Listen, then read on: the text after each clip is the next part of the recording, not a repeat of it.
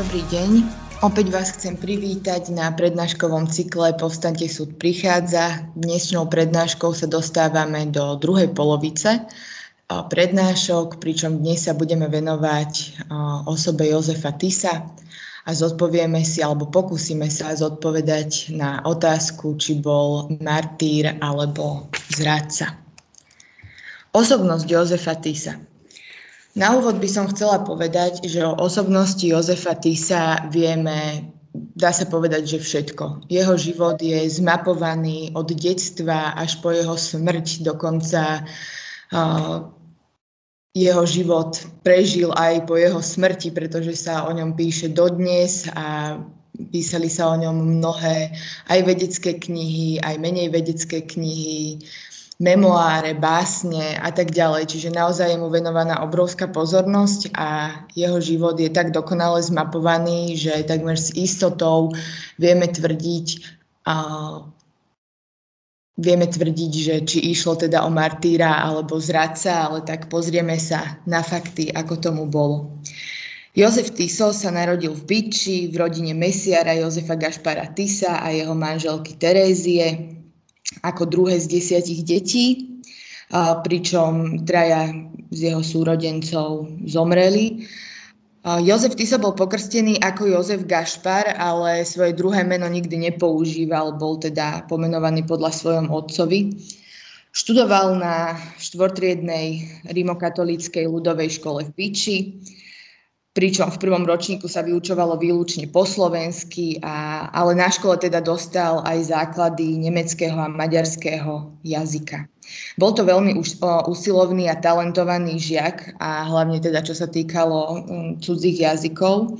A v roku 1898 sa dostal na nižšie chlapčenské gymnázium v Žiline, ktoré bolo teda v tom čase, keď tam Jozef Tiso študoval, úplne pomaďarčené. A z toho dôvodu si musel písať svoje meno ako Tiso Jožef, pričom takto si svoje meno písal v podstate až do roku 1918, čiže do konca Prvej svetovej vojny.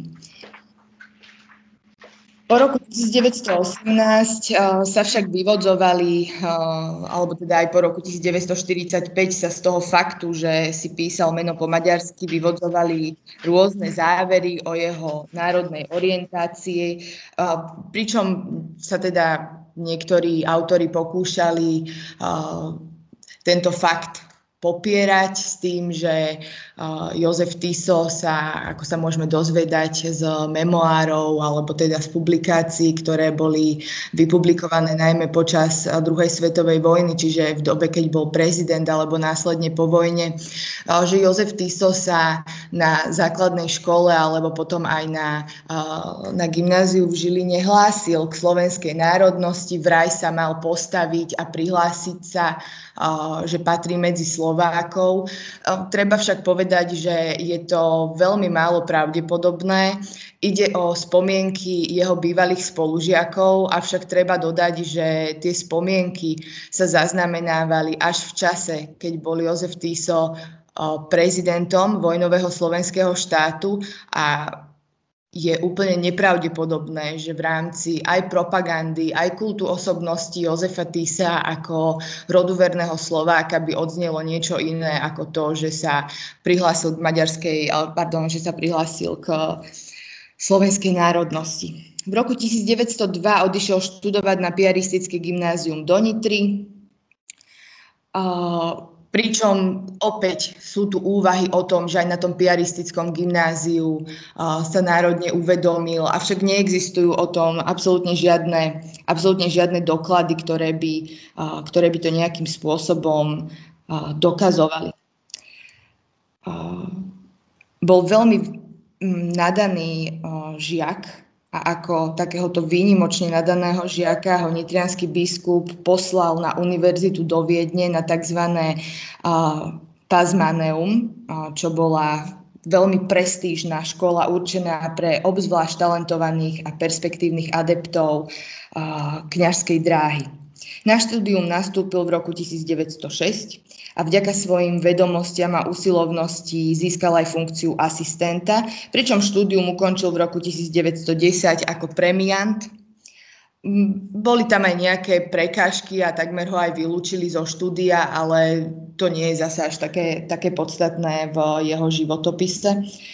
A pričom o rok na to, čiže v roku 1911, obhájil svoju dizertačnú prácu na dogmaticko-historickú tému Dôkazy o panenskom materstve Márie na základe dokumentov spred Nicejského koncilu. Čiže naozaj môžeme povedať, že Jozef Tiso napríklad, keby sme ho porovnávali s Andreom Hlinkom, tak bol naozaj výnimočne dobrý študent a mal výnimočne dobré vzdelanie. Bol to vysoko vzdelaný človek čo prizvukujem najmä kvôli mm, jeho neskorším vyjadreniam pred Národným súdom, ale tie si teda uvedieme neskôr.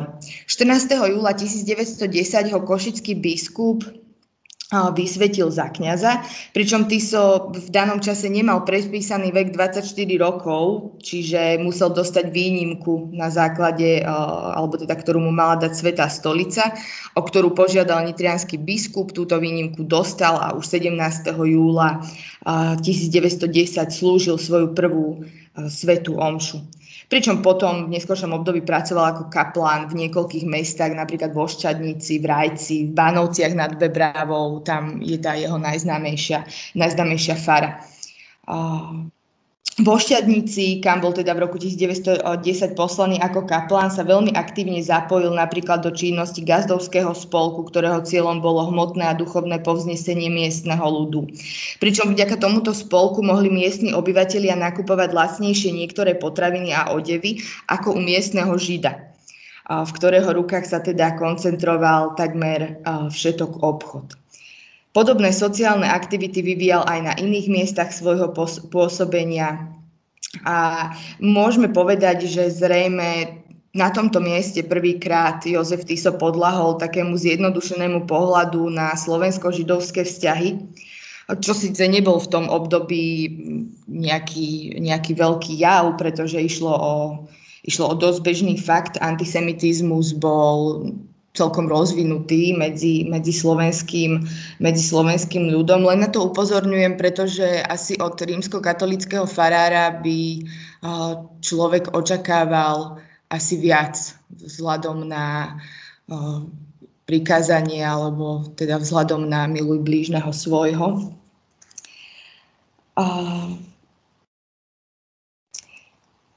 Niektorí historici, hlavne teda hlavne teda tí, ktorí sa vehementne snažia potlačiť ako keby všetky tisové negatívne strany, upozorňujú na to, že mladý Tiso v danom období reagoval na sociálne problémy a že nevyzýval do boja a nevzbudzoval protižidovské nálady, ale že sa snažil ukázať jednoduchým ľuďom, ako svojpomocne zlepšiť svoje postavenie.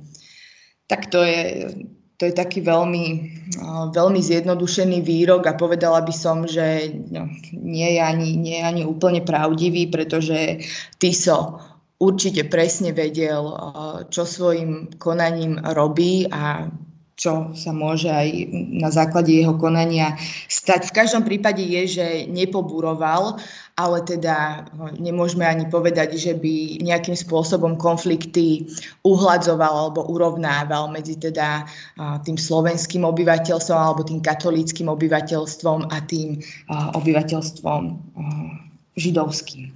V roku 1910 sa stal členom katolíckej ľudovej strany Nepartu, ktorý som už spomínala pri Andrejovi Hlinkovi a jej členom bol až do roku 1918. Stranu Dobová slovenská tlač považovala za maďaronskú a protislovenskú. Mimochodom, tu by som chcela prizvukovať, že Jozef Tiso sa naozaj do toho roku 1918 verejne nehlásil k svojim slovenským koreňom. Nemožno ho porovnávať ani s Andreom Hlinkom, pretože uh, netrpel za presvedčenie za slovenskú otázku, nebol za to nikdy uväznený a faktom je, že do roku 1918 mu vyhovovalo byť takým, môžeme to nazvať možno kryptoslovákom alebo takým utajeným Slovákom a skôr sa k danej problematike nevyjadrovať a pokračovať, pokračovať v, takomto, v takej tej maďarskej ceste, pretože by mu to jednoducho nevyhovovalo z pohľadu jeho kariérneho rastu, čo je môžeme povedať aj prirodzené. Neviem, koľký, koľký z nás by sa v tomto období zachovalo inak. Každopádne nevidím dôvod, prečo by sme o tom uh, mali klamať alebo, alebo nejakým spôsobom fabulovať a robiť z neho uh, národného hrdinu, pretože do roku 1918 uh, ním skutočne nebol. Kariéru mal postavenú v podstate na maďarských cirkevných úradníkoch a v tejto pozícii mu bolo, myslím si, že viac než dobre. V roku 1911 bol následne preložený do Rajca, tam sa venoval zlepšeniu takisto sociálneho postavenia slovenských robotníkov a iných chudobných občanov, prípadne aby zabránili ich ďalšiemu zbedačovaniu úžerov založil v roku 1912 expozitúru Slovenskej banky v Rajci a stal sa prvým predsedom jej správy. Tu by som ešte chcela poznamenať, že Jozef Tiso sa rozprával s tými svojimi kanonikmi po slovensky, aj teda išlo, išlo v podstate o to, že v inej reči by mu pravdepodobne nerozumeli. Teda nie pravdepodobne, ale iste by mu nerozumeli, čo bol jednoducho veľmi pragmatický dôvod používania slovenčiny.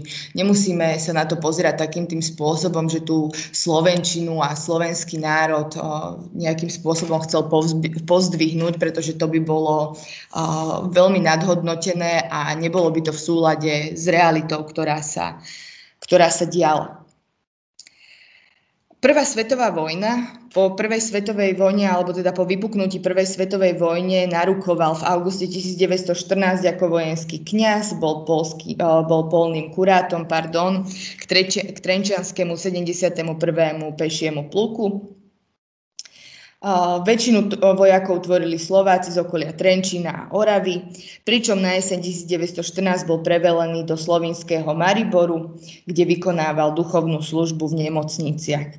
Koncom roku 1914 však ochorel a mal ťažký zápal obličiek, takže sa vrátil opäť na Slovensko a absolvoval liečebný pobyt v Trenčianských tepliciach a následne bol pridelený k posadkovej nemocnici v Komárne a potom bol už prepustený z vojenskej služby.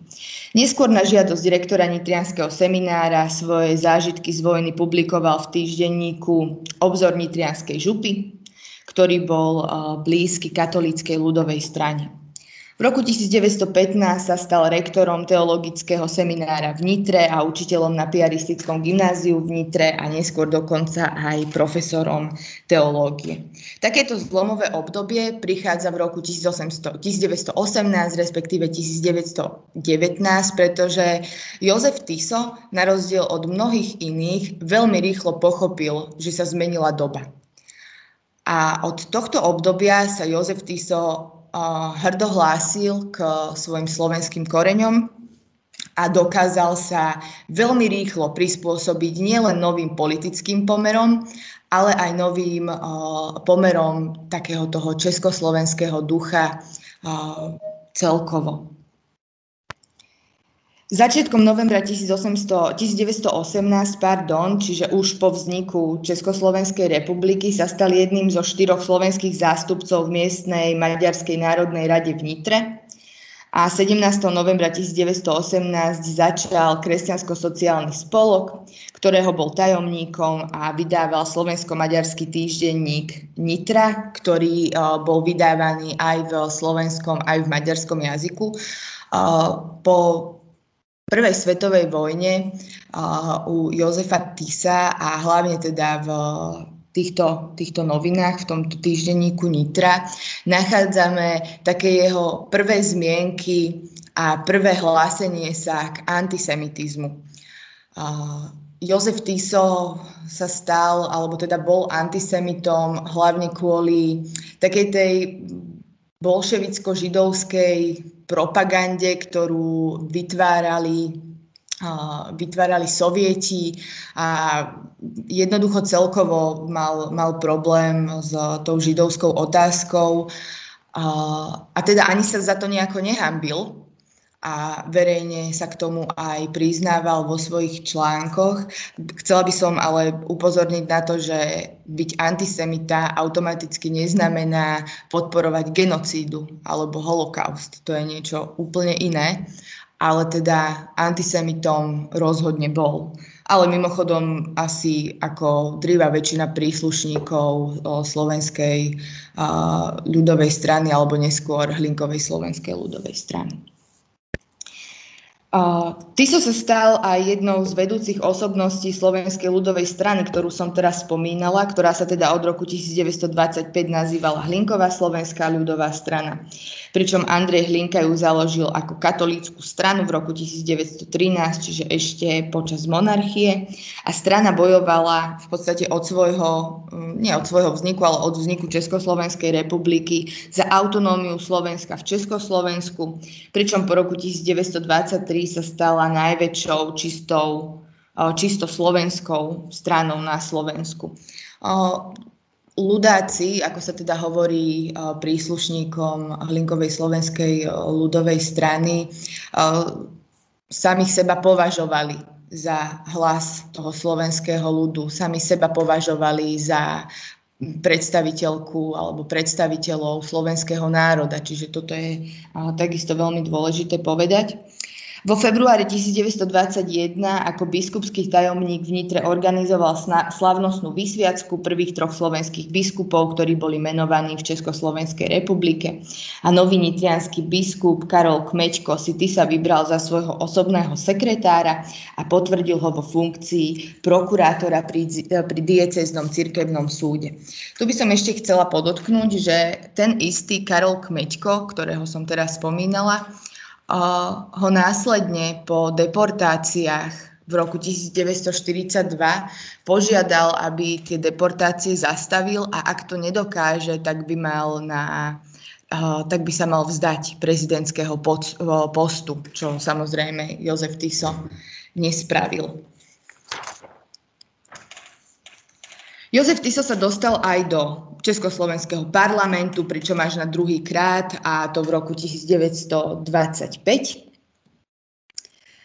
Ešte by som chcela pripomenúť takú jednu manifestáciu spolku Orol 12. júna 1921, ktorá sa odohrala v Bánovciach, pričom na nej boli, bolo použitých mnoho protičeských výrokov a za to bol aj Jozef Tiso v roku 1923 odsúdený na dva mesiace väzenia a 400 korún pokuty, ale z trestu si nakoniec teda odpíkal iba, iba 14 dní.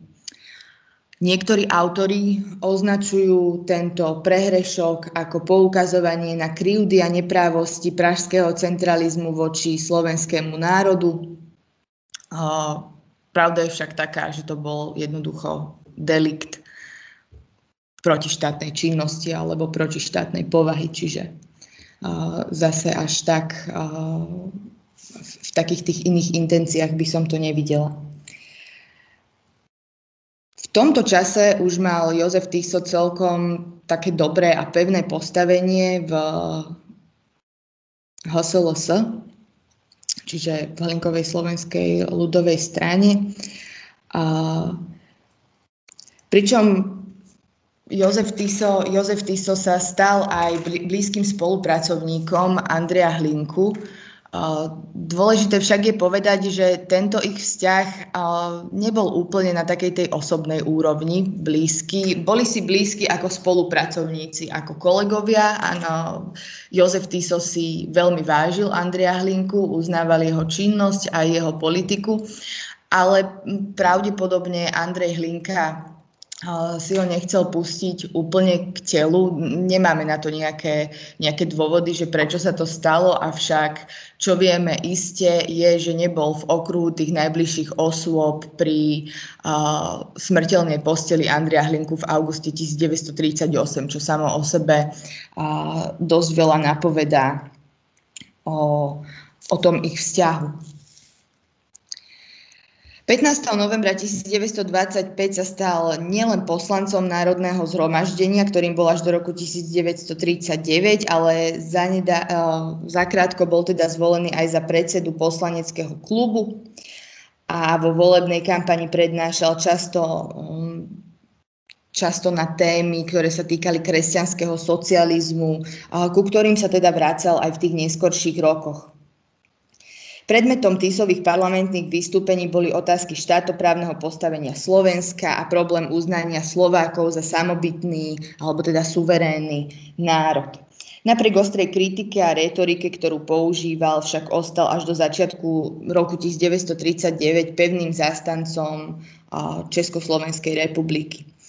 Ako som už spomínala, smrť Andrea Hlinku, tak k tomu by som ešte chcela povedať, Jozef Tiso mal taký naozaj veľmi patetický prejav uh, po smrti Andrea Hlinku, pričom on sám tam povedal, že ruky Andrea Hlinku ukazovali na cestu československého štátu.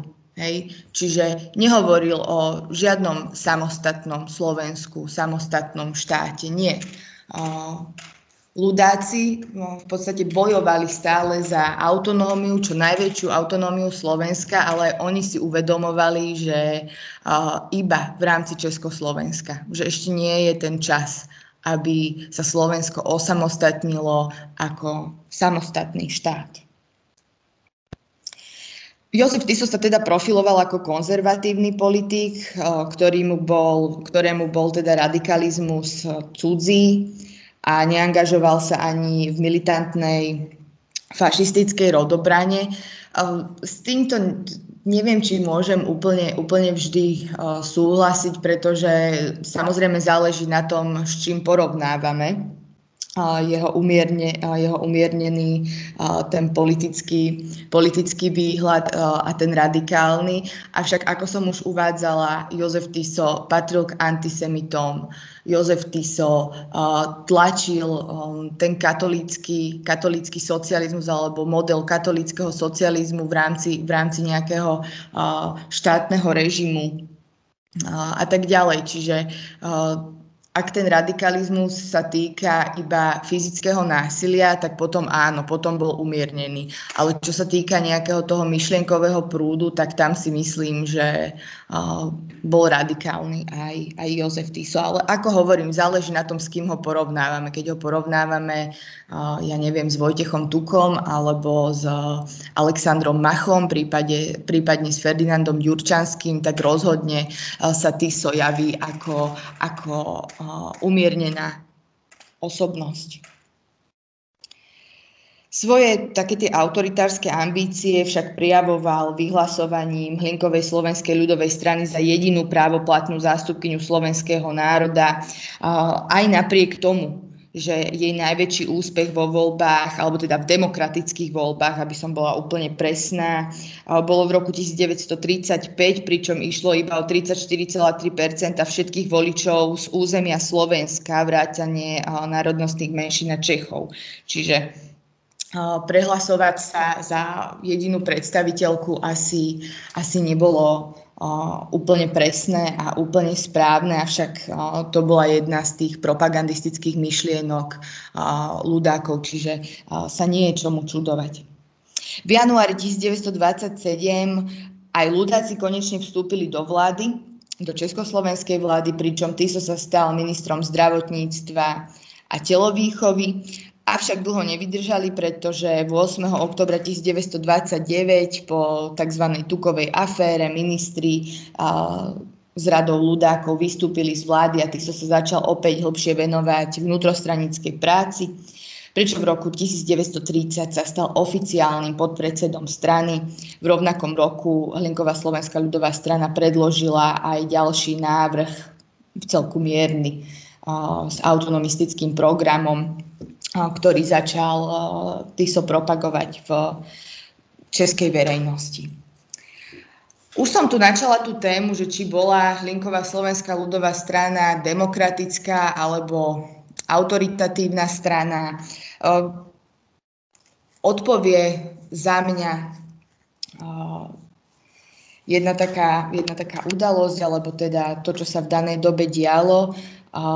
Rodobranci ktorí teda boli zložkou Hlinkovej slovenskej ľudovej strany, sa stretávali pravidelne v Ronskom svetom Benediku, kde skladali slávnostnú prísahu na predrahu svetú krv Kristovu. Ak si pamätáte, tak prednedávnom táto istá uh, Kristova krv predletela, preletela teda uh, nad Slovenskom, aby nás ochránila voči pandémii COVID-19 a ktorá má byť teda zachytená na relikvii uchovávanej v benediktínskom kláštore, na šatke, ktorú mala o, svetá Veronika podľa legendy o, utrieť Kristovi kropaje krvi tečúce z jeho tváre počas krížovej cesty.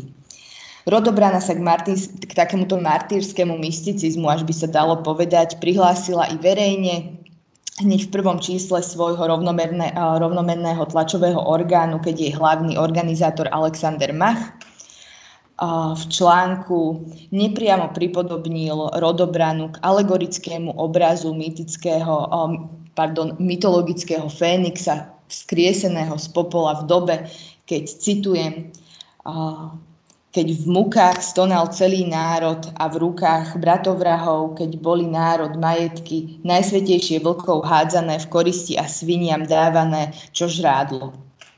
Čiže takýto uh, martýrsky epos v spojitosti s takým katolíckým až mysticizmom sa niesol v podstate uh, v celej tej politike uh, Hlinkovej slovenskej ľudovej strany. Jednoducho tak to bolo a od nejakej, o nejakej demokracii aj v rámci strany asi nemôže byť, nemôže byť úplne reč, ale ešte si uvedieme teda aj iné, iné príklady.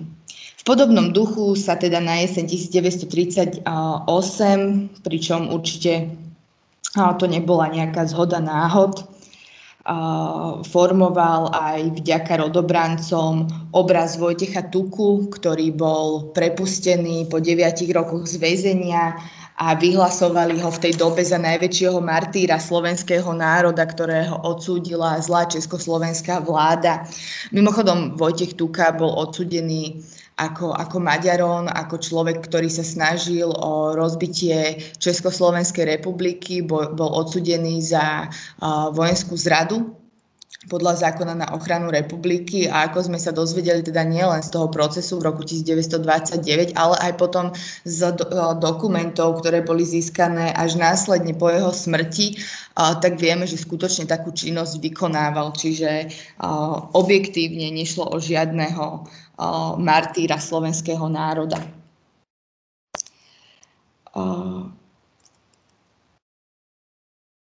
Také ten, ten zrod a formovanie toho Tisovho kultu osobností začal už pred októbrom 1938, čiže začal ešte skôr, ako, ako sa stal Jozef Tiso predsedom vlády, respektíve prezidentom.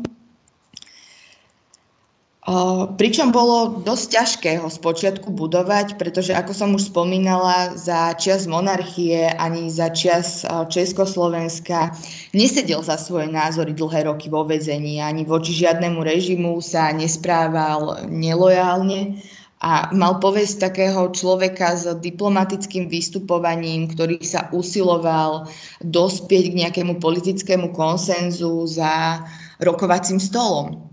Mimochodom napríklad v roku uh, uh, 1938 Uh, sa mal vyjadriť teda Jozef Tiso pred parlamentom, alebo teda na pôde parlamentu v takom duchu, že on nechce ani rozdelenie Československa, ale zároveň chce posilniť tú slovenskú otázku. Čiže na jednej strane hral na takú tú československú nôtu, na takú tú štátnu nôtu, ktorá bola teda nejakým spôsobom držaná a na základe nej sa vládlo, ale na druhú stranu podrýval s tým, že by chcel tú samobytnosť alebo autonómiu pre slovenský národ. Keď vám to poviem takto, tak sa to nezdá byť nejakým spôsobom protichodné, ale treba si uvedomiť, že ten koncept československého národa, alebo československého politického národa. Samozrejme, išlo o politický konštrukt, ktorý ale nebol vymyslený náhodne bol vymyslený tak, aby jednoducho Československo po prvej svetovej vojne mohlo fungovať ako nový štát bez toho, aby sa ho zvnútra snažili nejakým spôsobom rozložiť menšiny. Slovenských obyvateľov bolo menej ako nemeckej menšiny Československu. A keby sa podarilo Slovensku získať nejaký väčší podiel autonómie, okamžite by to chceli aj Nemci. Čiže vyhlásenie v štýle, že ide s politikou Československa, ale zároveň bude bojovať o autonómiu, je v podstate hranie na obe struny. Keby to náhodou nevyšlo s Čechmi, tak to vyjde proste s menšinami a keby to náhodou nevyšlo s menšinami, tak ešte stále tu máme Čechov, s ktorými tvoríme československý národ. Čiže treba sa na to pozerať taký, takouto dobovou optikou, i keď z dnešného uhla pohľadu to nie je úplne jednoduché. Ako som už spomínala, po Hlinkovej smrti v auguste 1938 sa stal Tiso de facto vodcom strany. Oficiálne bol zástupcom predsedu strany od roku 1930 do 1. oktobra 1939, pričom oficiálnym vodcom strany sa stal po tomto dátume. Nebolo však úplne jasné hneď od začiatku, že Jozef Tiso bude nástupcom Andreja Hlinku, pretože Andrej Hlinka si vybral Karola Sidora ako svojho nástupcu, ale Jozef Tiso mal pravdepodobne širšie lakte a väčšiu výdrž, takže sa ale mimochodom, okrem toho mal samozrejme aj masovú podporu. Jozef Tiso bol aj výborným rečníkom a, bola to taká charizmatická osobnosť, čiže mal veľkú podporu nielen v strane, ale aj, be, aj pred elektorátom, aby som mu zase nejakým spôsobom nekryudila.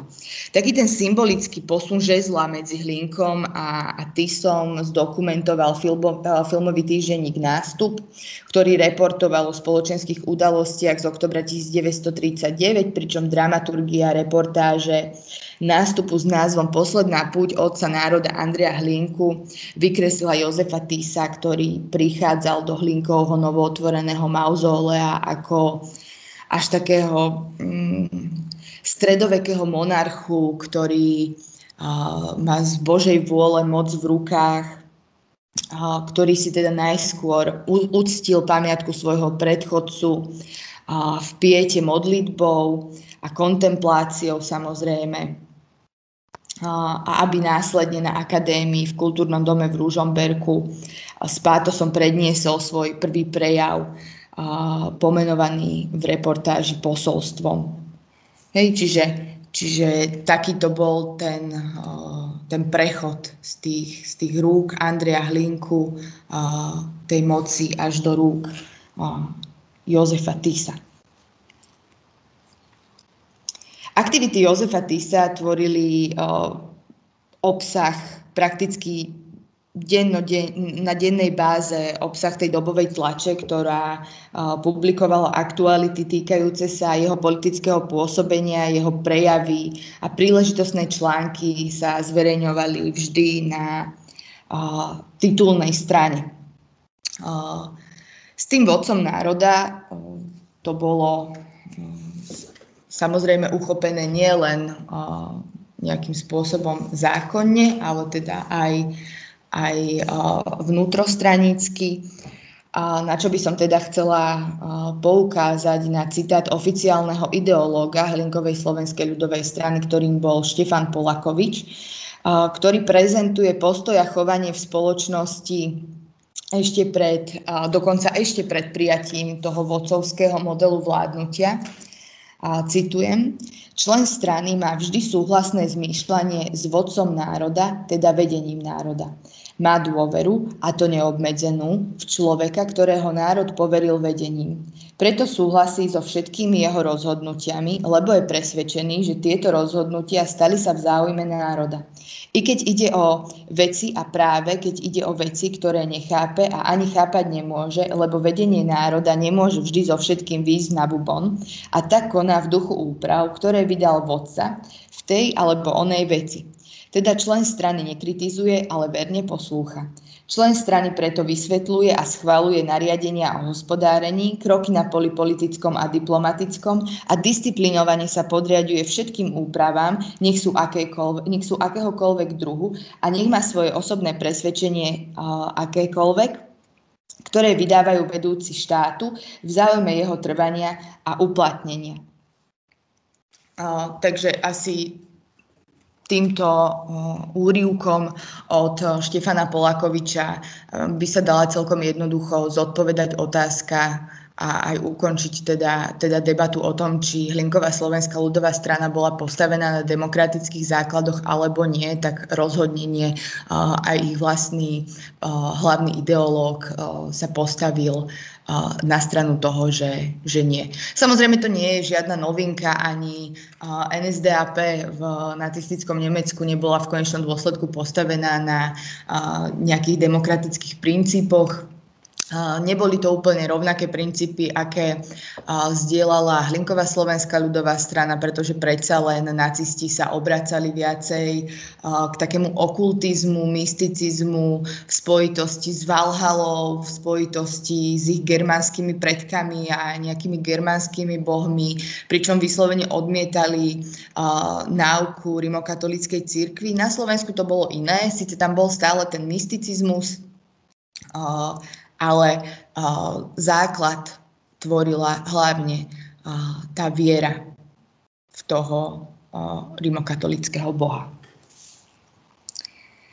V roku 1938, keď prišlo k Anšlusu Rakúska a hitlerovským Nemeckom, predniesol Jozef Tiso ako oficiálny hovorca strany v parlamente oficiálne stanovisko svojej strany k tejto udalosti. Citujem, Hlinková slovenská ľudová strana ako politická reprezentantka slovenského národa vyhlasuje, že stojí na stanovisku osobitného slovenského národa celistvosti Československého štátu a Československú republiku pokladá za štát, v ktorom sa môže plne uplatniť osobitosť slovenského národa.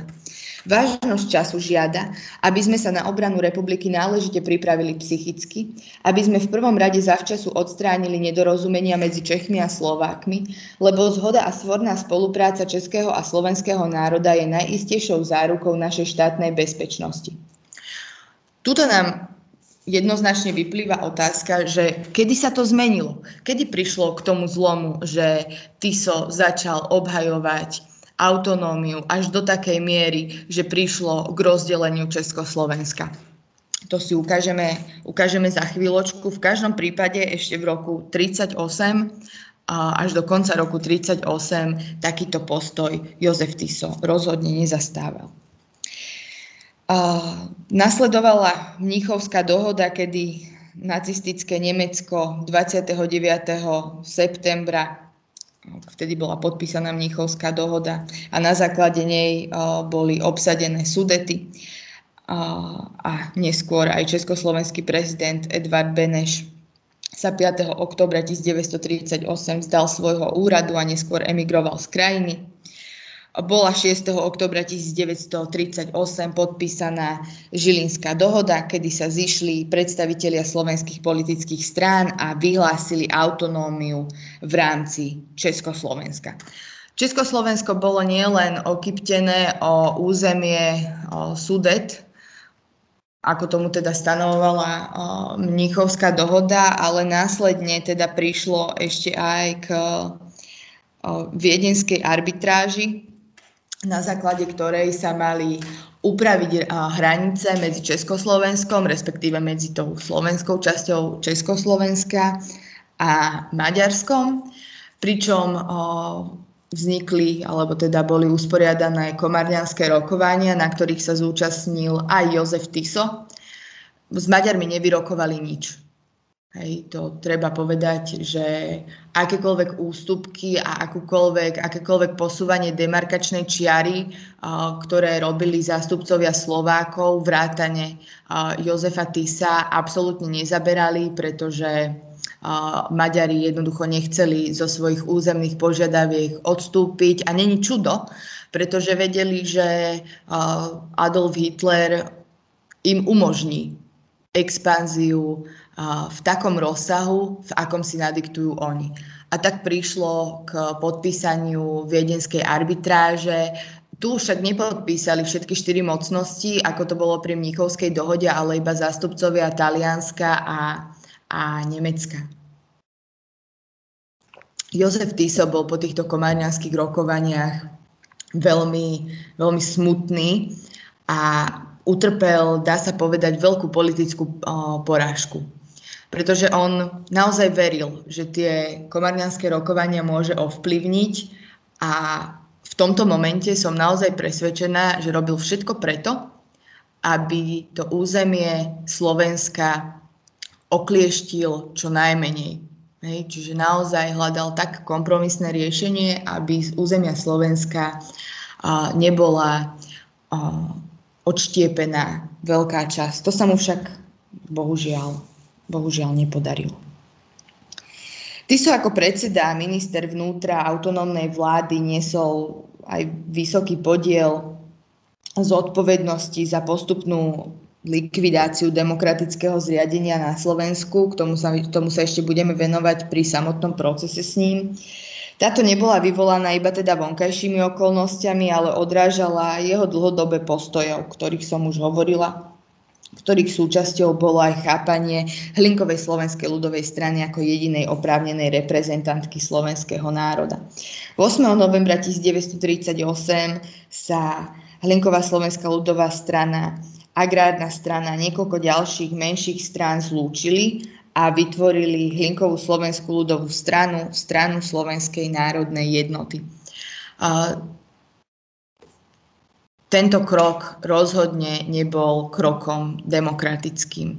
Jozef Tiso sa nejakým spôsobom netajil, že nemá rád lavičiarov, a v podstate takýmto spôsobom odstavil celú sociálnu demokraciu aj, aj s komunistami a Povedal som to tak pekne, že sa zlúčili v jednu stranu, ale pravda je taká, že oni im, tým, tým menším stranám, napríklad, na, na, napríklad aj takým tým národnostným menším stranám, povolili vstúpiť do tej uh, slovenskej hlinkovej ľudovej strany, strany Slovenskej národnej jednoty. Hej. Čiže nešlo o zlúčenie ako, ako také, ako si to napríklad môžeme predstaviť uh, na dnešnej politickej situácii, že ja neviem, v rámci SAS sa do parlamentu dostalo aj OKS a podobne, ale išlo o vyslovenie vcucnutie tých členov, v podstate dá sa povedať zaniknutých strán, zaniknutých strán do tejto novovzniknutej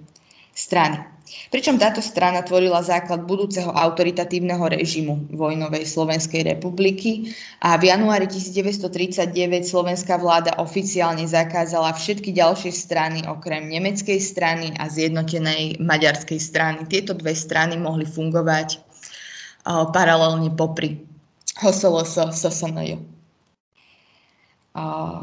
Pričom tá nová Hlinková slovenská ľudová strana, strana Slovenskej národnej jednoty fungovala ako prakticky výhradná legálna politická organizácia uh, Slovakov na Slovensku.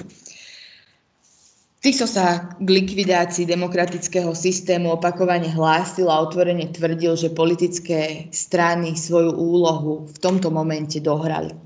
Z hľadiska vzťahu k tomu československému štátu zostával na tej pročeskoslovenskej pozícii, hoci dosiahnutie autonómie potvrdzoval ako konečný, ako konečný cieľ ľudákov. V tomto postoji zotrval až do začiatku roka 1939, keď aj on pod vplyvom dramatických udalostí a na základe medzinárodnej situácie a aj posilnenia domácich radikálov začal pripúšťať možnosť osamostatnenia sa. Vo februári 1939 predstavitelia predstavitelia Nemecka podnikali kroky, ktoré mali smerovať k obsadeniu pomnichovského Československa a Československo malo svoje hranice garantované signatármi Mnichovskej konferencie a preto sa Hitler snažil o taký samovolný rozpad Československa, pričom zvyšoval tlak na osamostatnenie Slovenska. Aby bolo jasné, Hitlerovi nešlo o Slovensko ako také. Hitlerová ríša sa volala Tretia ríša a to nie je žiadna zhoda okolností. Adolf Hitler, prvá ríša bola samozrejme Svetá ríša rímska, národa nemeckého, Druhá bola zjednotenie Nemecka v 70. rokoch 19. storočia, ktoré ale Hitler považoval za nedostatočné, pretože tým hraniciam tej východonemeckej ríše, alebo teda tej Svetej ríše rímskej národa nemeckého, tie hranice v 19. storočí nezodpovedali. Chýbalo tam Rakúsko, okrem iného tam chýbalo aj Česko, ktoré bolo súčasťou. Čiže Adolf Hitler chcel tie hranice obnoviť ideálne podľa tých hraníc Svetej ríše rímskej národa nemeckého. Tam sa ale Slovensko nenachádzalo. Čiže Hitler mal vyslovene záujem o české krajiny, a, a Moravu, ale nemal záujem o Slovensko. A preto sa snažil nejakým nenasilným spôsobom, a ideálne ovplyvnením domácich politikov, aby sa postarali za neho o rozpad Československa. A to sa mu aj podarilo, ako vieme, ale ešte teda nepredbiehajme. 9. marca 1939 bolo na Slovensku vyhlásené štatárium, tzv. homolov puč, pričom prezident Hácha odvolal Tisa a na post predsedu autonómnej vlády vymenoval Karola Sidora. Tiež na územie Slovenska vtrhli z Česka povolané vojenské oddiely, ktoré začali obsadzovať administratívne budovy a na odpor sa im postavili študenti a Hlinková garda. Hitlerové návrhy na vyhlásenie samostatnosti Slovenska, ktoré ako prvé dostal Sidor, boli odmietnuté. Čiže toto prizvukujem. Karol Sidor takúto ponuku odmietol. Pričom aj deklarácia samostatnosti, ktorú prečítal Ferdinand Ďurčanský vo viedenskom rozhlase 11. marca 1939, ostala úplne bez odozvy. Čo sa ale stalo následne? Adolf Hitler sa rozhodol osloviť Jozefa Tisa, ktorého pozval do Berlína, pričom Tiso 13. marca naozaj toto pozvanie prijal a prišiel, kde bol privítaný so všetkými diplomatickými podstami, ktoré patria hlave štátu. Jozef Tiso bol v podstate, alebo sa v podstate zúčastnil týchto rokovaní s Hitlerom ako súkromná osoba. On vtedy nebol ani predsedom vlády, ani nemal nejaké postavenie, dokonca bol uchýlený na svojej, na svojej fare, ale neodolal tomuto pozvaniu a dokonca sa nechal zlákať aj tým veľkolepým uvítaním hodné prezidenta. Dovolím si tvrdiť, že Jozef Tiso musel vedieť, že je to, že je to pasca, že je to proste vytvorená uh, ilúzia o tom, ako si ho Hitler neskutočne váži, pričom veľmi dobre vieme, že Adolf Hitler pohrdal uh, kňazmi a rimokatolickou církou ako takou, čiže všetky tie pocty uh, mu boli prejavené len kvôli tomu, aby sa tam cítil dobre a aby sa cítil byť rovnocenný s Adolfom Hitlerom, čo samozrejme nebola pravda.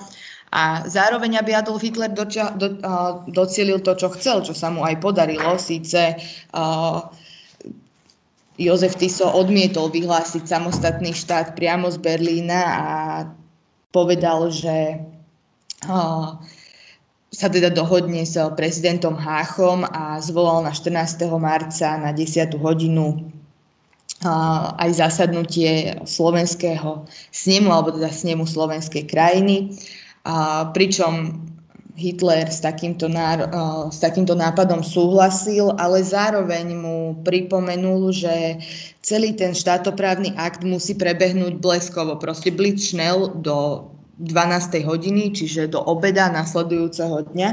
Inak neberie zodpovednosť za ďalší vývoj. Pričom ty sa ho ubezpečil, že sa nemá, nemá čoho obávať a všetko dopadne, všetko dopadne tak, ako má.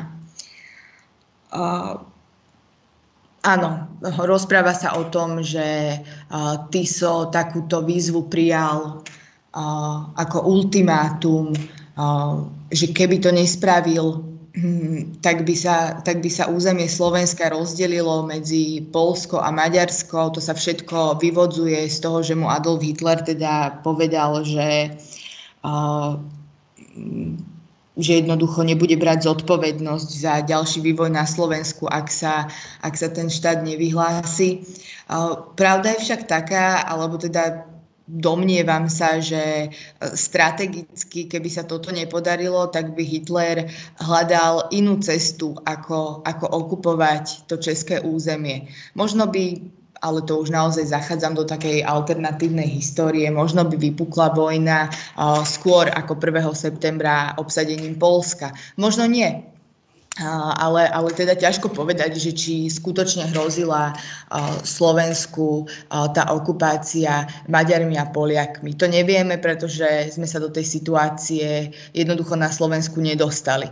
Čiže všetko ostatné, čo sa nestalo, sú len dohady a nejaké pravdepodobnosti. Nikdy to neodznelo oficiálne v žiadnom úradnom dokumente, takže je dosť možné, že by k tomu ani nedošlo každom prípade tento moment, tento akt vyhlásenia slovenského štátu 14. marca 1939 pri prižmúrení všetkých očí môžeme považovať za konanie v krajnej núdzi, ktoré teda nezakladá trestnú zodpovednosť, alebo teda nevyvodzuje sa potom z nej trestná zodpovednosť. Čo sa však dialo ďalej, už rozhodne na trestnú zodpovednosť je, takže poďme sa na to pozrieť. Aby som teda dopovedala ešte ten príbeh s, s vyhlásením slovenského štátu, tak bol vyhlásený takým dosť netypickým prejavom, pričom stretol sa, stretli sa členovia slovenského snemu a namiesto klasického hlasovania sa všetci postavili a začali spievať pieseň Hej Slováci, čiže takýmto patetickým spôsobom. Otázka je, či je to v súlade s právom, ale, ale tak na, na tom už asi až tak moc nezáleží, ale teda takýmto spôsobom uh, došlo k vyhláseniu slovenského štátu, ne, nedošlo tam k tradičnému hlasovaniu. Uh, vyhlásenie samostatnosti samozrejme znamenalo koniec prvej Československej republiky. Čechy a Moravu Hitler nasledujúci deň, čiže 15. marca, obsadil a vyhlásil protektorát Čechy a Morava. sa bol ministerským predsedom vojnového slovenského štátu od 14. marca 39 do 26. oktobra 39. pričom 1. oktobra pardon, 1939 sa stal aj oficiálne predsedom Hlinkovej slovenskej ľudovej strany. A 26. oktobra 1939 sa stal aj prezidentom vojnového slovenského štátu, ktorý teda podľa ústavy bol Slovenskou republikou, ale keďže o republike nemôže byť ani reč a de jure tento štát neexistoval, budem používať spojenie, ktoré viacej prináleží tomuto útvaru, ktorý bol na území Slovenska a to je vojnový slovenský štát. Tiso a židovská otázka. Toto je najproblematickejšia kauza, ktorá sa týka Jozefa Tisa. Tá je opradená asi najviac príbehmi, čiže uh, Jozef Tiso a tá židovská otázka existovala veľmi široká diskusia v európskych krajinách, ktorá začala už v roku ktorá začala už teda v 40. rokoch a samotný Tiso sa veľmi, sa veľmi nebránil tým, tej uh, antisemickej politike, pardon, v 30. rokoch som chcela povedať. Uh, Jozef Tiso sa nejakým spôsobom nevymedzoval voči, voči tej politike protižidovskej. V podstate okamžite po vyhlásení vojnového slovenského štátu sa začali prijímať aj protižidovské opatrenia. Okamžite sa vymedzil pojem žid najprv na tej konfesnej úrovni, neskôr v židovskom kódexe, ktorý bol prijatý v septembri 1941 ako vládne nariadenie aj na tom rasovom základe. V podstate to bol mix konfesného a rasového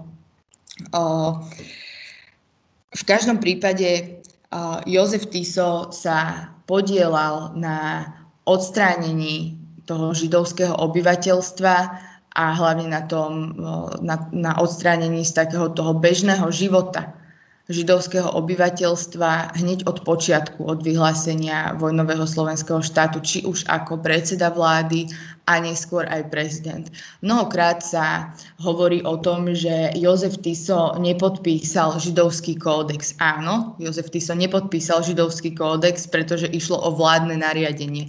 A vládne nariadenie nebolo potrebné, aby malo podpis prezidenta.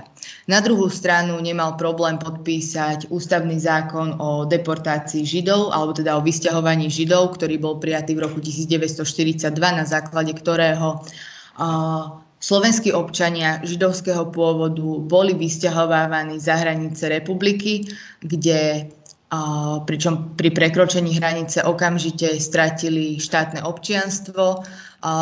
Slovenský štát za takéto vysťahovanie platil 500 rížských mariek na hlavu každého vysťahovaného a už asi všetci vieme, kam viedla táto cesta tohto židovského obyvateľstva. Boli to koncentračné tábory, prevažne v Polsku, alebo teda v prevažne na polskom území, niektoré aj na území Nemecka. Často sa hovorí o tom, že Jozef Tiso udeloval prezidentské výnimky. Áno, Jozef Tiso udeloval prezidentské výnimky, avšak treba dodať, že tých prezidentských výnimiek bolo niekoľko stovák. Ja viem, že existuje literatúra, ktorá uvádza až 9 tisíc vydaných prezidentských výnimiek. Realita je však taká, že profesor Rychlík robil veľmi podrobný výskum tejto problematike a on sám ich narátal iba tisíc. Chcela by som ešte zdôrazniť, že za prezidentské výnimky sa platilo a vôbec nemálo. Išlo niekedy o 10 tisíce korún. Čiže to gesto, ktoré sa zdá byť šlachetným, vlastne až takým šlachetným nebolo. Čo sa týka postavenia, alebo teda toho názoru církvy, tak církev aj s vatikánskym Charles d'Affaires na Slovensku Giuseppem Burziom bojovala proti takémuto taký, takýmto tvrdým zásahom voči, voči Židom, pričom to dospelo až do takého štádia, že spomínaný Giuseppe Burzio napísal v roku 1944 pápežovi Piovi XII. o Jozefovi Tisovi, citujem, nenašiel som tu prezidenta republiky ani, pardon, nenašiel som u prezidenta republiky ani stopu porozumenia, ani jediné slovo súcitu pre prenasledovaných Židov. Ty so, tvr- ty so vidí v Židoch príčinu všetkého zla a zásluhy Nemcov proti Židov bráni ako vynútené najvyššou vojenskou nutnosťou. Uh, Okrem tejto zachovanej korešpondencie by som chcela zdôrazniť aj dva veľmi významné prejavy Jozefa Tisa, ktoré sa ktoré sa uskutočnili v roku 1941 a v roku 1942. Prvý je z Považskej Bystrice zo 7. septembra, ktorý bol rok, alebo teda viac než rok po Salzburských rokovaniach a znel, citujem, bude to opäť prekvapením pre mnohých, keď tvrdím, že zásady sociálne, tlmočené pápežskými encyklikami a zásady národného socializmu sú totožné. Mnohí sa budú opäť diviť, lebo národný socializmus sa nám predstavuje ako politický činiteľ riadiaci sa nie práve podľa pápežských encyklík. Hovorím, Zásady pápežských encyklík, hlavne zásady, na ktoré sociálne zriadenie a zásady národného socializmu sú tie isté. A len ten, kto nečítal jedny alebo druhé, alebo ich nezrovnával, môže hovoriť o boji medzi nimi. A ešte jeden citát, ktorý je z dožinkových slávností v Holíči z augusta roku 1942, ktorý je asi najznámejším. Citujem. Ešte by som sa zmienil o jednej otázke, ktorá sa spomína, a to o otázke židovskej. Vraj, či je to kresťanské, čo sa robí. Je to ľudské? Nie je to rabovka? Ale pýtam sa ja, je to kresťanské, keď sa národ slovenský chce zbaviť svojho väčšného nepriateľa Žida? Je to kresťanské? Láska k sebe je príkazom Božím a tá láska k sebe mi rozkazuje, aby som od seba odstránil všetko to, čo mi škodí, čo mi ohrozuje život. A že Slovákovi židovský živel ohrozoval život, myslím, o tom nikoho netreba presviečať. Čiže asi takýto bol postoj uh, Jozefa Tisa k, k židovskej otázke.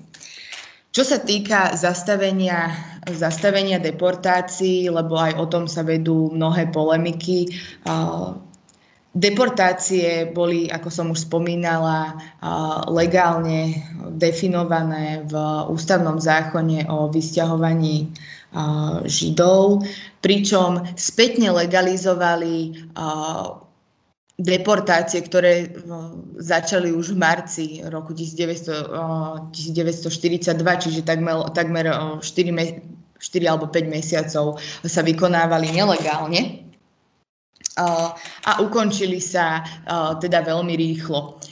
Treba však povedať, že z územia Slovenska bola za ten, za ten krátky čas, za, ten, za tých pár mesiacov bolo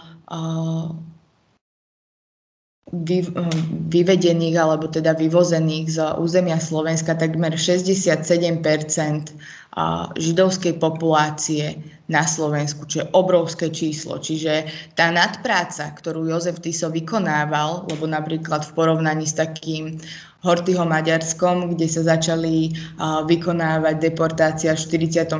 roku po nástupe Nilíšov, je úplne enormná a každému úplne jasne, úplne jasne viditeľná. Slovenské národné povstanie po vstupe nemeckých vojsk na územie Slovenska a následne, po následnom vypuknutí, alebo teda po, vypuknutí, po vypuknutí SMP, Tiso naďalej zostal v pevnom spojení s Nemcami, pričom už bolo vo svete tak celkom jasné, že tá vojna sa blíži ku koncu. A po potlačenia povstania v Banskej Bystrici 30. oktobra 1944 vystúpil na teraz je to námestie SMP s ďakovným prejavom a vyznamenával uh, nemeckých vojakov. Uh, dokonca im ešte aj požehnal. Čo samo o sebe hovorí si myslím uh, dosť veľa o tom postoji uh, Jozefa Tisa k partizánom.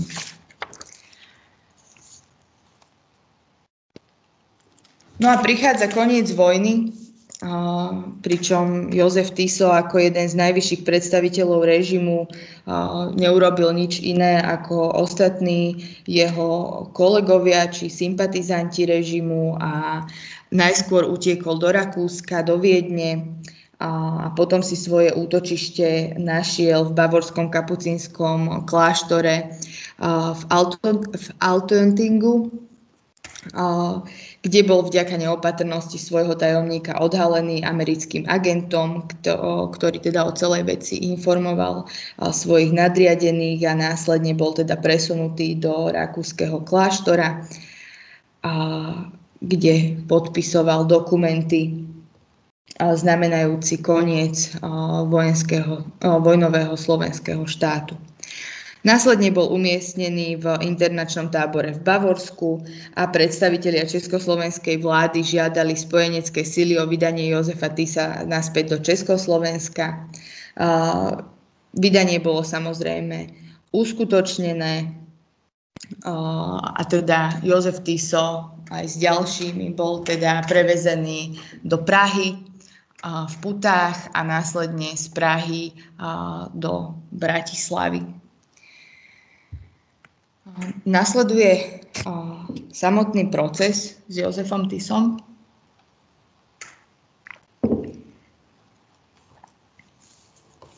Proces sa začal 4. apríla, oh, pardon, proces sa začal 2. decembra 1946 a trval do 19.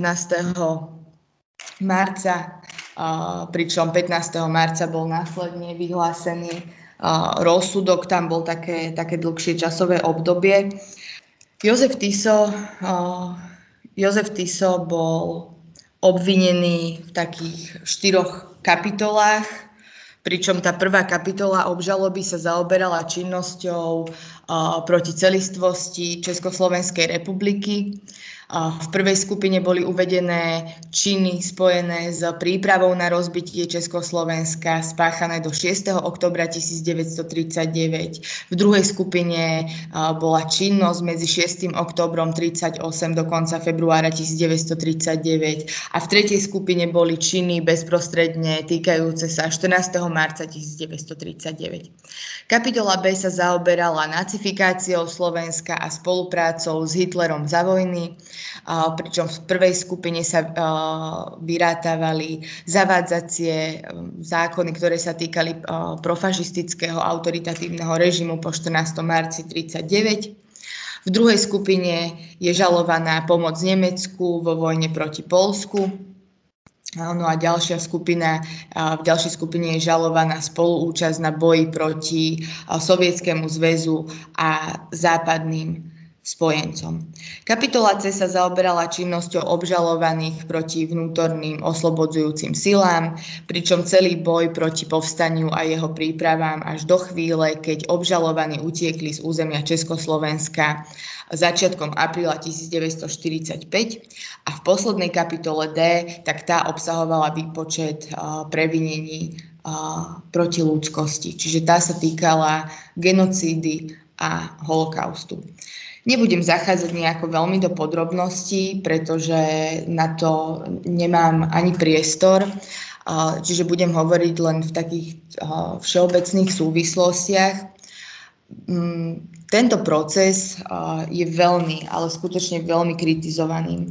Bol v podstate spojením troch hlavných protagonistov vojnového slovenského štátu. Bol to proces, kde bol súdený okrem Jozefa Tisa aj Ferdinand Ďurčanský, ten bol však súdený v neprítomnosti a takisto Alexander Mach.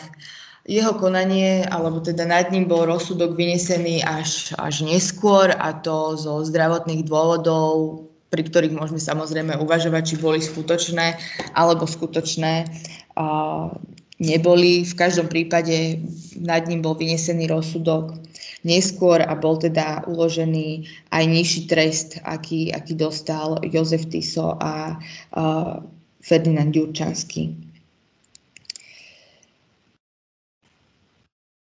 Procesu predsedal Igor Daxner, čo bola tiež taká veľmi sporná postava, za, ktorý, za ktorej je teda aj tento proces veľmi kritizovaný. A šesť prísediacich uh, Žalobcovia bol Ludovít Drigan a Juraj Šujan a, a jeho obhajcovia a Anton Rašla a jeho obhajcovia boli Martin Grečo a Ernest Žabkaj. A tento proces bol sledovaný nielen československými médiami, ale aj médiami zahraničnými, čiže hovoriť o nejakom politickom procese v takých tých súvislostiach, ako hovoríme o politických procesoch v 50. rokoch, o tých monster procesoch, nie je možné. Tento proces bol samozrejme vedený voči politickým predstaviteľom, takže z tohto uhla pohľadu samozrejme nejaké to politické pozadie má. Avšak rozhodne bol vedený na základe platných právnych noriem, ktoré možno neboli úplne právne čisté a právne dokonalé, ale boli platné a účinné. Čiže nešlo o zinscenovaný a vymyslený súdny proces, a o zinscenované a vymyslené konania. Jozef Tiso aj spolu s Ďurčanským a s Machom boli súdení ešte raz na základe platných právnych noriem za konania, ktorých sa dopustili.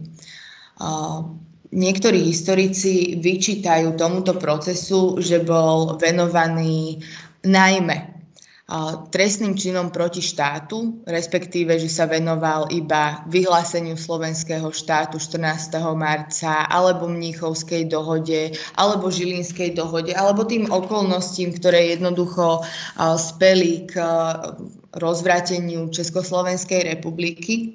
a že sa len v minimálnej miere venoval napríklad tým previneniam alebo tým zločinom proti ľudskosti.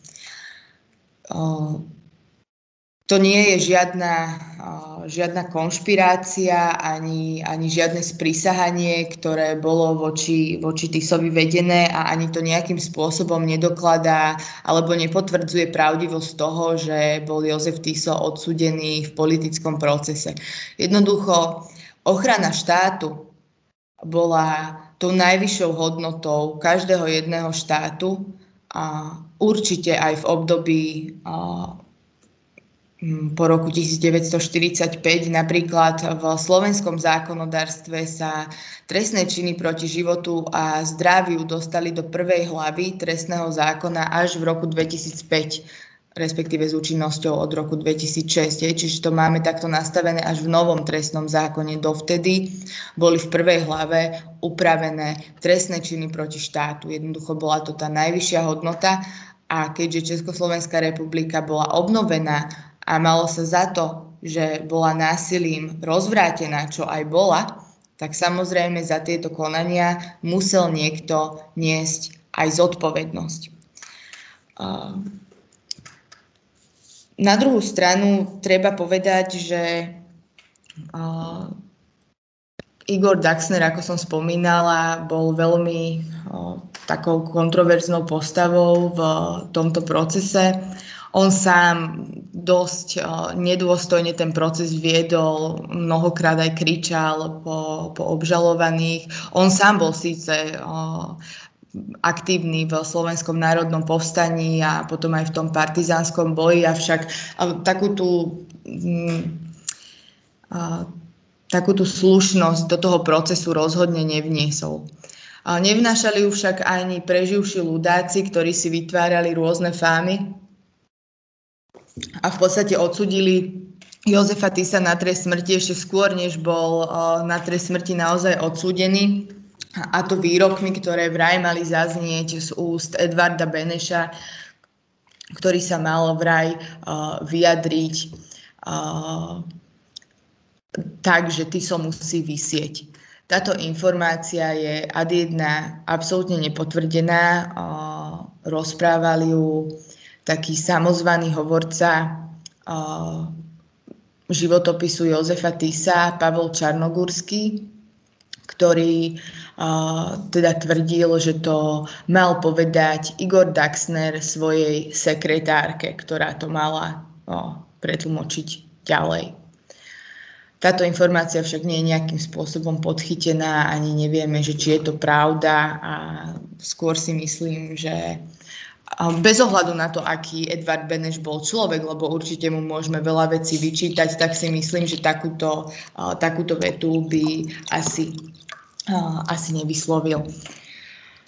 V každom prípade ten proces bol naozaj veľmi plný emócií a pozerala sa na ňo aj verejnosť, ktorá minimálne tá Slovenska stále považovala Jozefa Tisa za veľmi charizmatického vodcu. A keďže na Slovensku de facto tá vojna ani moc neprebiehala, teda keď nerátame uh, to Slovenské národné povstanie, tak tí ľudia naozaj zažili také obdobie kľudu, možno aj, možno aj blahobytu, ako sa častokrát píše, čiže oni nevedeli, nevideli na tom jeho správaní nič zlé a samozrejme nemôžeme a nemôžeme uh, zabudnúť na ten fakt, že išlo o rimokatolického farára, čo vôbec uh, nie je málo.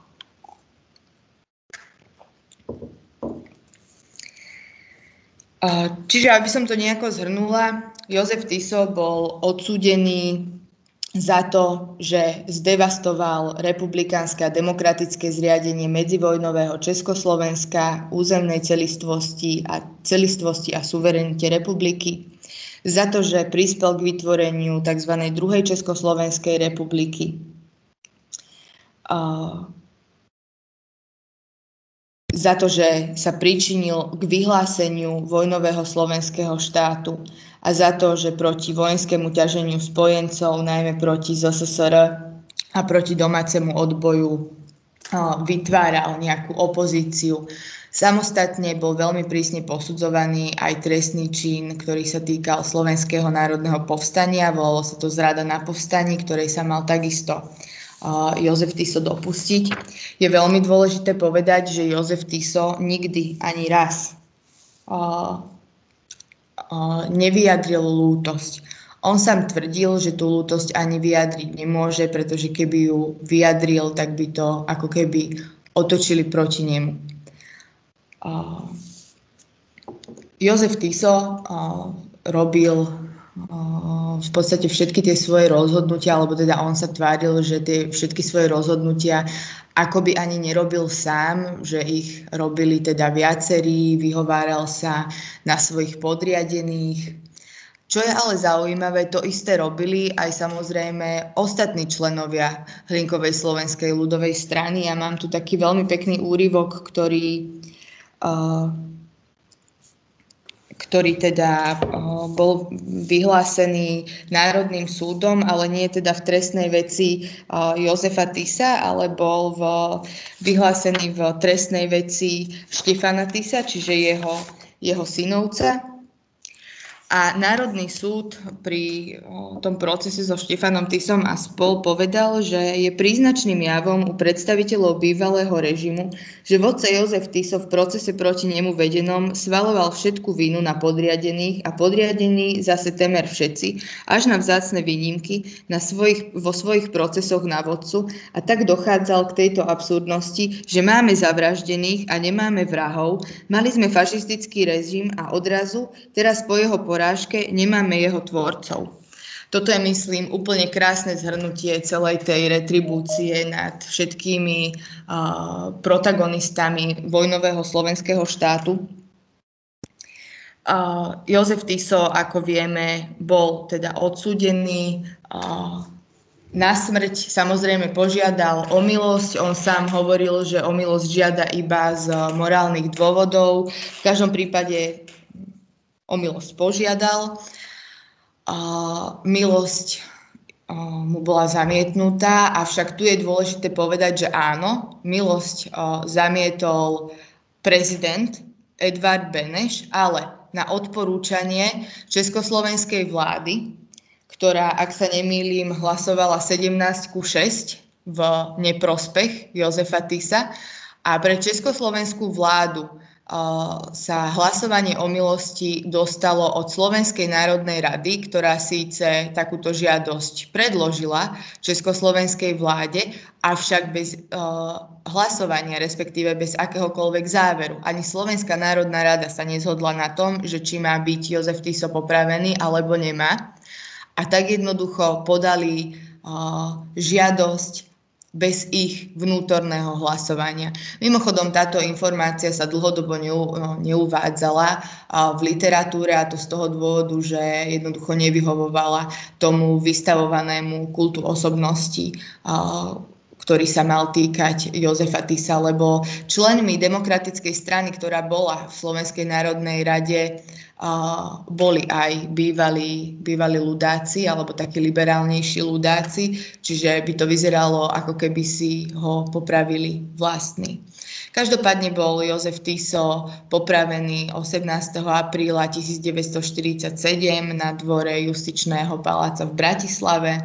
Bol obesený pričom ešte pred samotnou popravou bol za ním jeho obhajca Ernest Žabkaj, ktorý keď išiel od neho, tak prišiel so správou, že pán prezident odkazuje, že citujem, svornosť národa nech je pokrstená mojou obetou. Cítim sa byť mučeníkom slovenského národa a protibolševického stanoviska. Tu by som chcela poukázať opäť na to, čo bolo príznačné aj pre osobnosť Andrea Hlinku, že si obidvaja vytvárali takéto pomyselné martýrstvo, mučenictvo a Jozef Tiso túto svoju hru alebo túto svoju životnú rolu mučeníka hral dokonale až do svojej smrti. Následne bol Jozef Tiso pochovaný na Martinskom cintoríne v jednom z neoznačených hrobov. dnes je časť jeho telesných pozostatkov vraj teda na Martinskom cintoríne a vraj na Nitrianskom hrade, pričom v roku 2008 bola vykonaná porovnávacia analýza, kde sa porovnávalo DNA z hrobu v Martinskom cintoríne z DNA jeho synovca Štefana Tisa, ktorého som už spomínala, to bol ten odsúdený, ktorého, z ktorého procesu som čítala úrivok.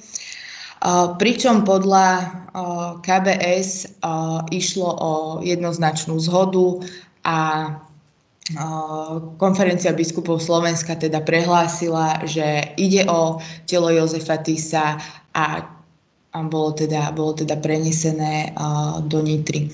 Zaujímavé je, že proti tomuto vyjadreniu sa postavila viedenské laboratórium, ktoré túto analýzu vykonávalo uh, a jeho riaditeľka teda povedala, že sa nedá potvrdiť ani vyvrátiť, či, či ide o príbuzenský vzťah medzi tými dvoma porovnávanými DNA vzorkami, pretože jednoducho to DNA získané z hrobu Jozefa Tisa bolo do veľkej miery zničené, takže sa nedajú porovnať všetky tie parametre pri DNA a rozhodne vylúčila to, že by laboratórium potvrdilo jednoznačne pravosť a, a zhodu pri uh, tom DNA. Čiže je veľmi ťažké povedať, že či skutočne uh, je v tom hrobe, kam uh, sa každoročne chodia modliť, hlavne prívrženci neonacistov, či je skutočne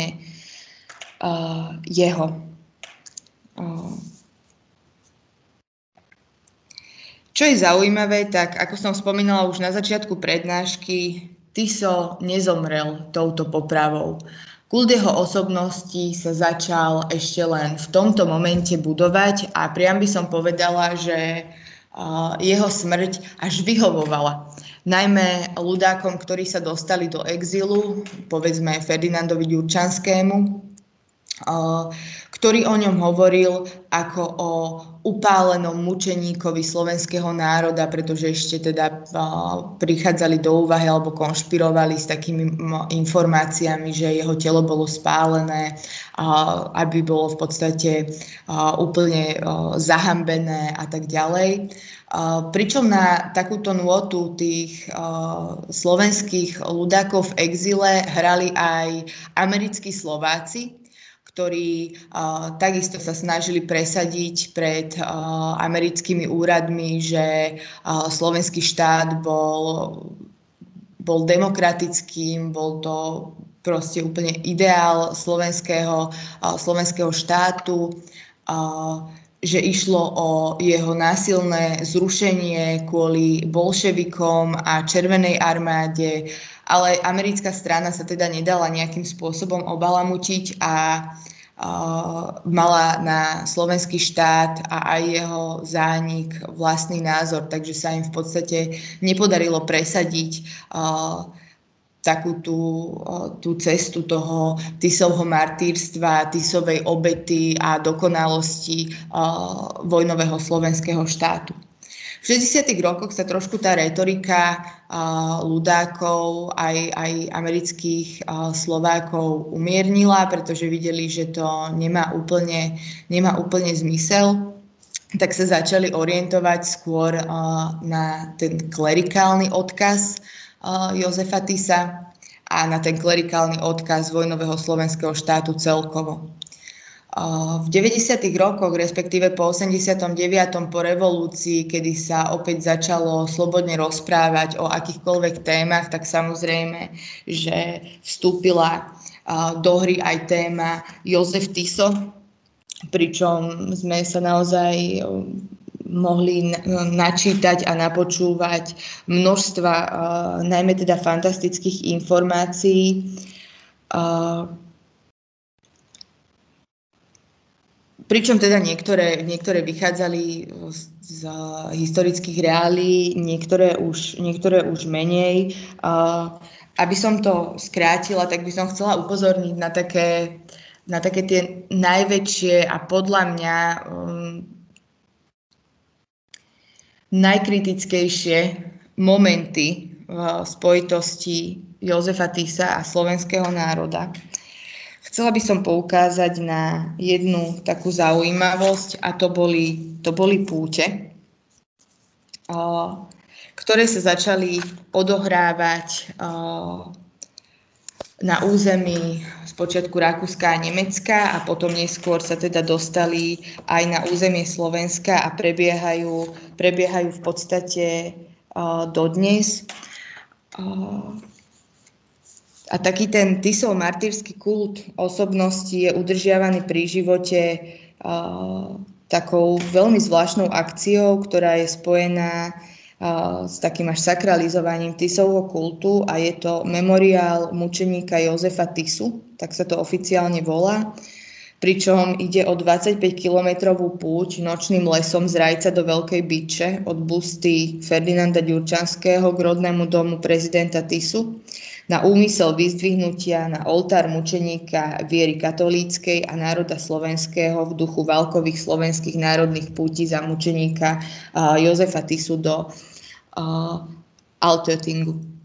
Uh, tá valová púť sa odohrávala 19 rokov, začalo to v 70. rokoch a v podstate išlo o púť od Altötingu až, až do, do Bavorska, kde teda uh, Jozef Tiso prebýval do tých posledných dní. Oni to pripodobňovali ako keby k, ku krížovej púti Krista a takisto vlastne táto, tento memoriál Jozefa Tisu má byť tiež ako keby krížovou cestou uh, Krista, pričom je spojený aj s takými mnohými naozaj, až by som povedala, obskurnostami, pretože počas celej púte je nutné mlčať, pred ňou sa je povinné pomodliť na kolenách,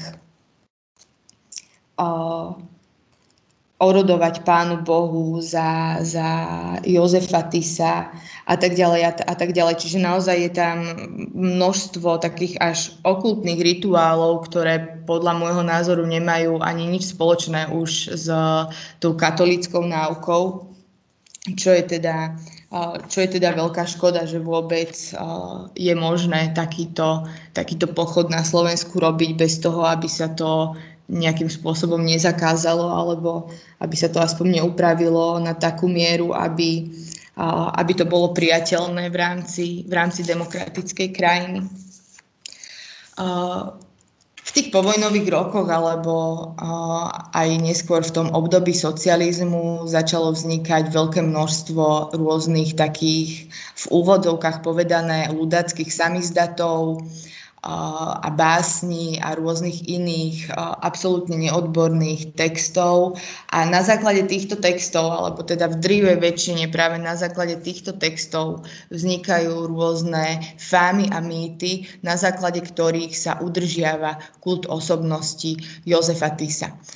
Ukončím prednášku tak, ako som ju začala, a to tým, že osobnosť Jozefa Tisu, alebo Jozefa Tisa, pardon, máme veľmi dopodrobná zmapovanú od jeho narodenia až po jeho smrť.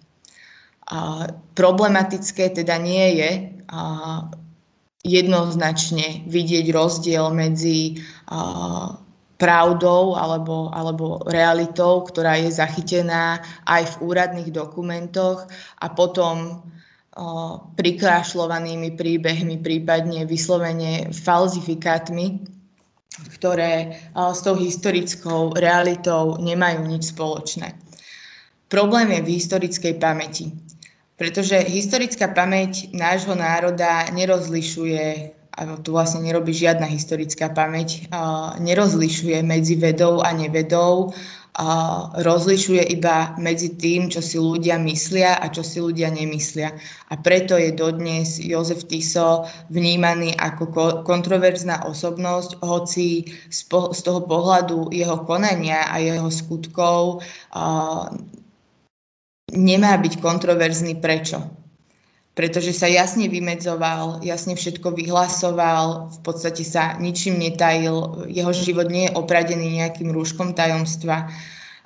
Čiže je to všetko len v takých tých názorových prúdoch, ktoré na Slovensku sú.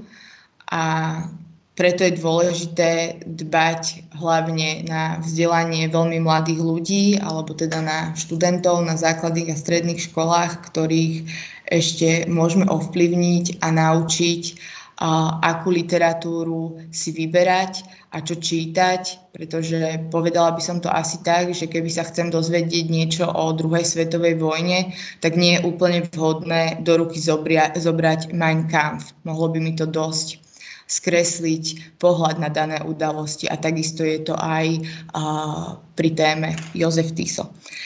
Takže ja vám ďakujem za pozornosť. Ak máte otázky, tak sem s nimi a na budúce si porozprávame niečo o československom Robespierovi, ktorým bol Slánsky. Ďakujem.